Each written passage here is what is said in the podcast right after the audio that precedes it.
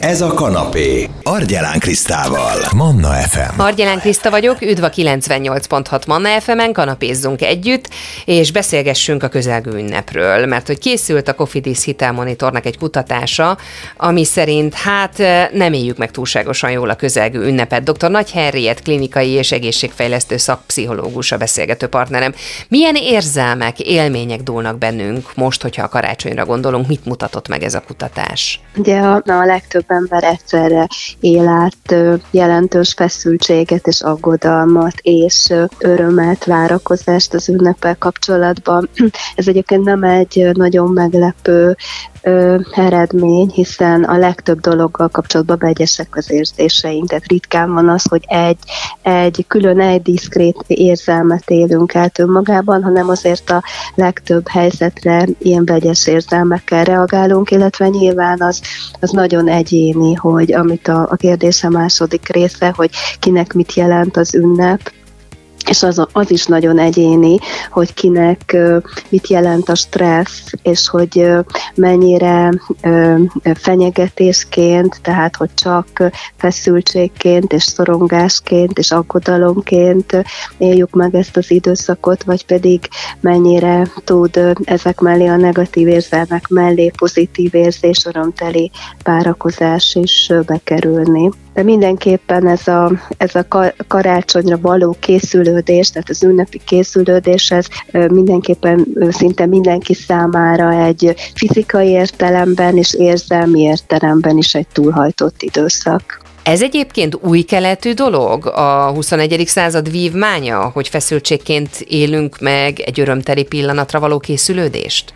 Hát a modern életvitellel azért összeszokták kötni ezt a túlhajszoltságot, tehát hogy most már a legtöbb ember mókuskerékszerűen éli az életét, tehát rengeteg a tennivaló, rengeteg információ vesz körül bennünket, amit fel kell dolgoznunk, általában szinte kötelezővé vált a, a megosztás, tehát hogy egyszerre több dologra is figyelnünk kell, ami, ami nagyon nehéz, és lehet, hogy pont azért nehezebb ilyen körülmények között az ünnepre való ráhangolódás, mert az eleve sok tennivalóra rá, rakódik ekkor még rá a karácsonyi készülődés illetve az ezzel kapcsolatos elvárások, illetve hogyha ebben a mókuskerékben élünk egy állandó túlhajszoltságban, rengeteg tennivalóban, akkor, akkor ennek az a negatív következménye, hogy két dologra nincs, hát inkább azt mondanám, hogy három dologra nincs idő,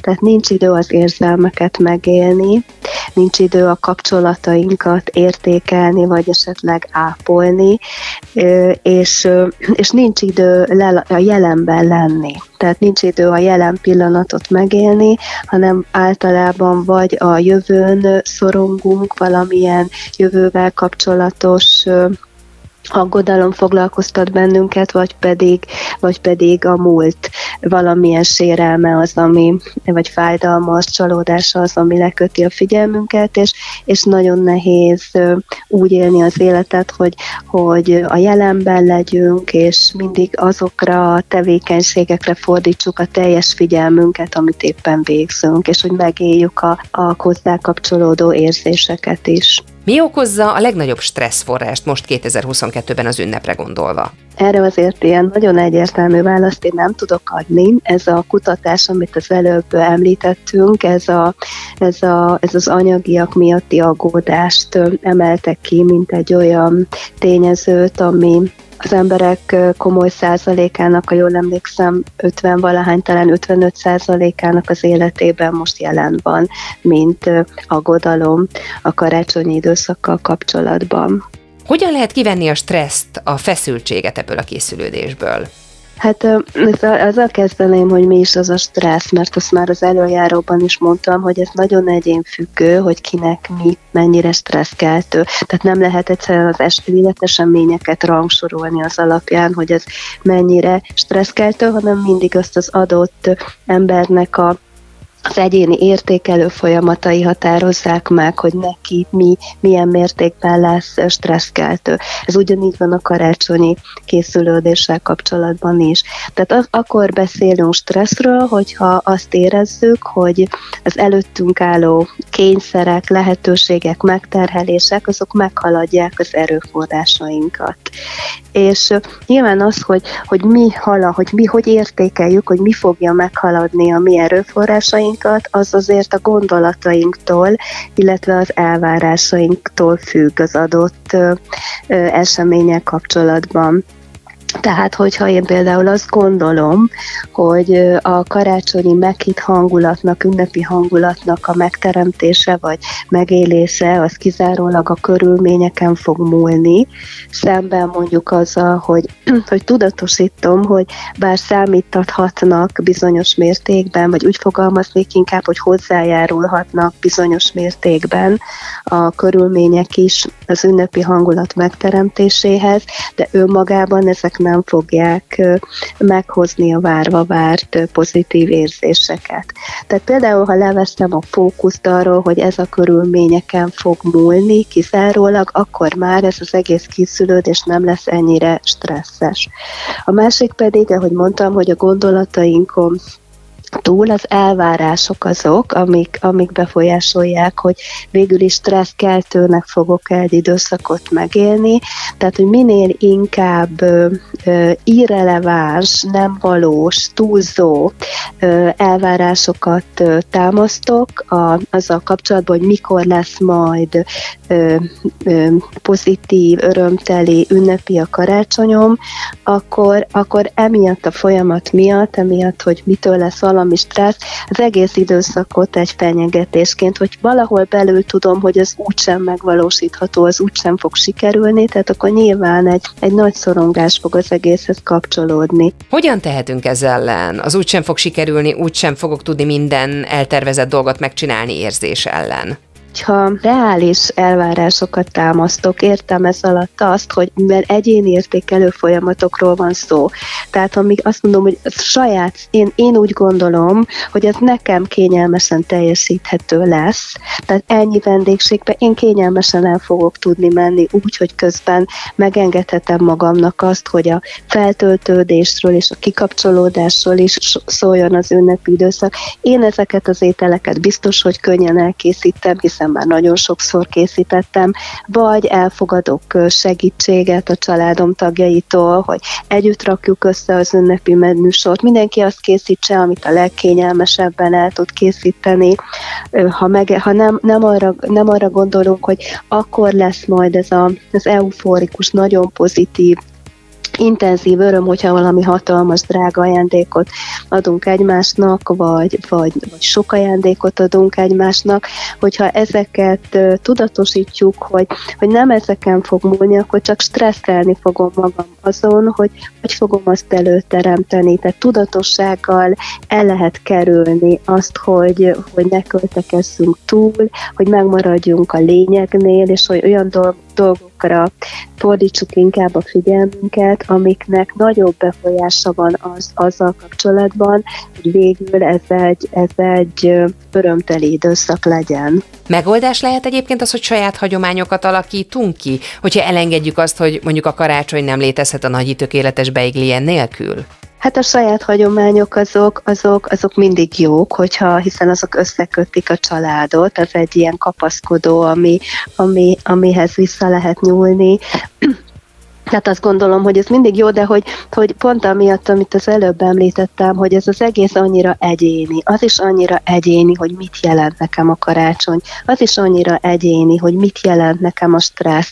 Tehát, hogy nem biztos, hogy lehet ennyire általánosítani, én inkább ezt, ezt hangsúlyoznám, hogy, hogy, hogy, hogy nyugodtan annyit vállaljunk csak a karácsonyi készülődéssel kapcsolatban, amitől mi nem leszünk annyira stresszesek, tehát amire azt gondoljuk, hogy bele fog férni az időnkben, kényelmesen teljesíthető, reális, és hogy, hogy engedjük meg magunknak azt, hogy a karácsony az szólhat a feltöltődésről és a kikapcsolódásról, illetve hát nyilván a, lényeg, hogy a kapcsolatainknak a kapcsolatainkról szóljon, az összetartozás érzés átéléséről szóljon, a másokkal megosztott közös élményekről szóljon, a szeretetnek az átéléséről szóljon, tehát hogy ne tudatosítsuk azt, hogy nem a körülmények hozzájárulhatnak, ahogy említettem az előbb, de hogy önmagában nem képesek megteremteni ezeket a dolgokat. Tehát nem biztos, hogy a fókuszt csak oda kell helyezni.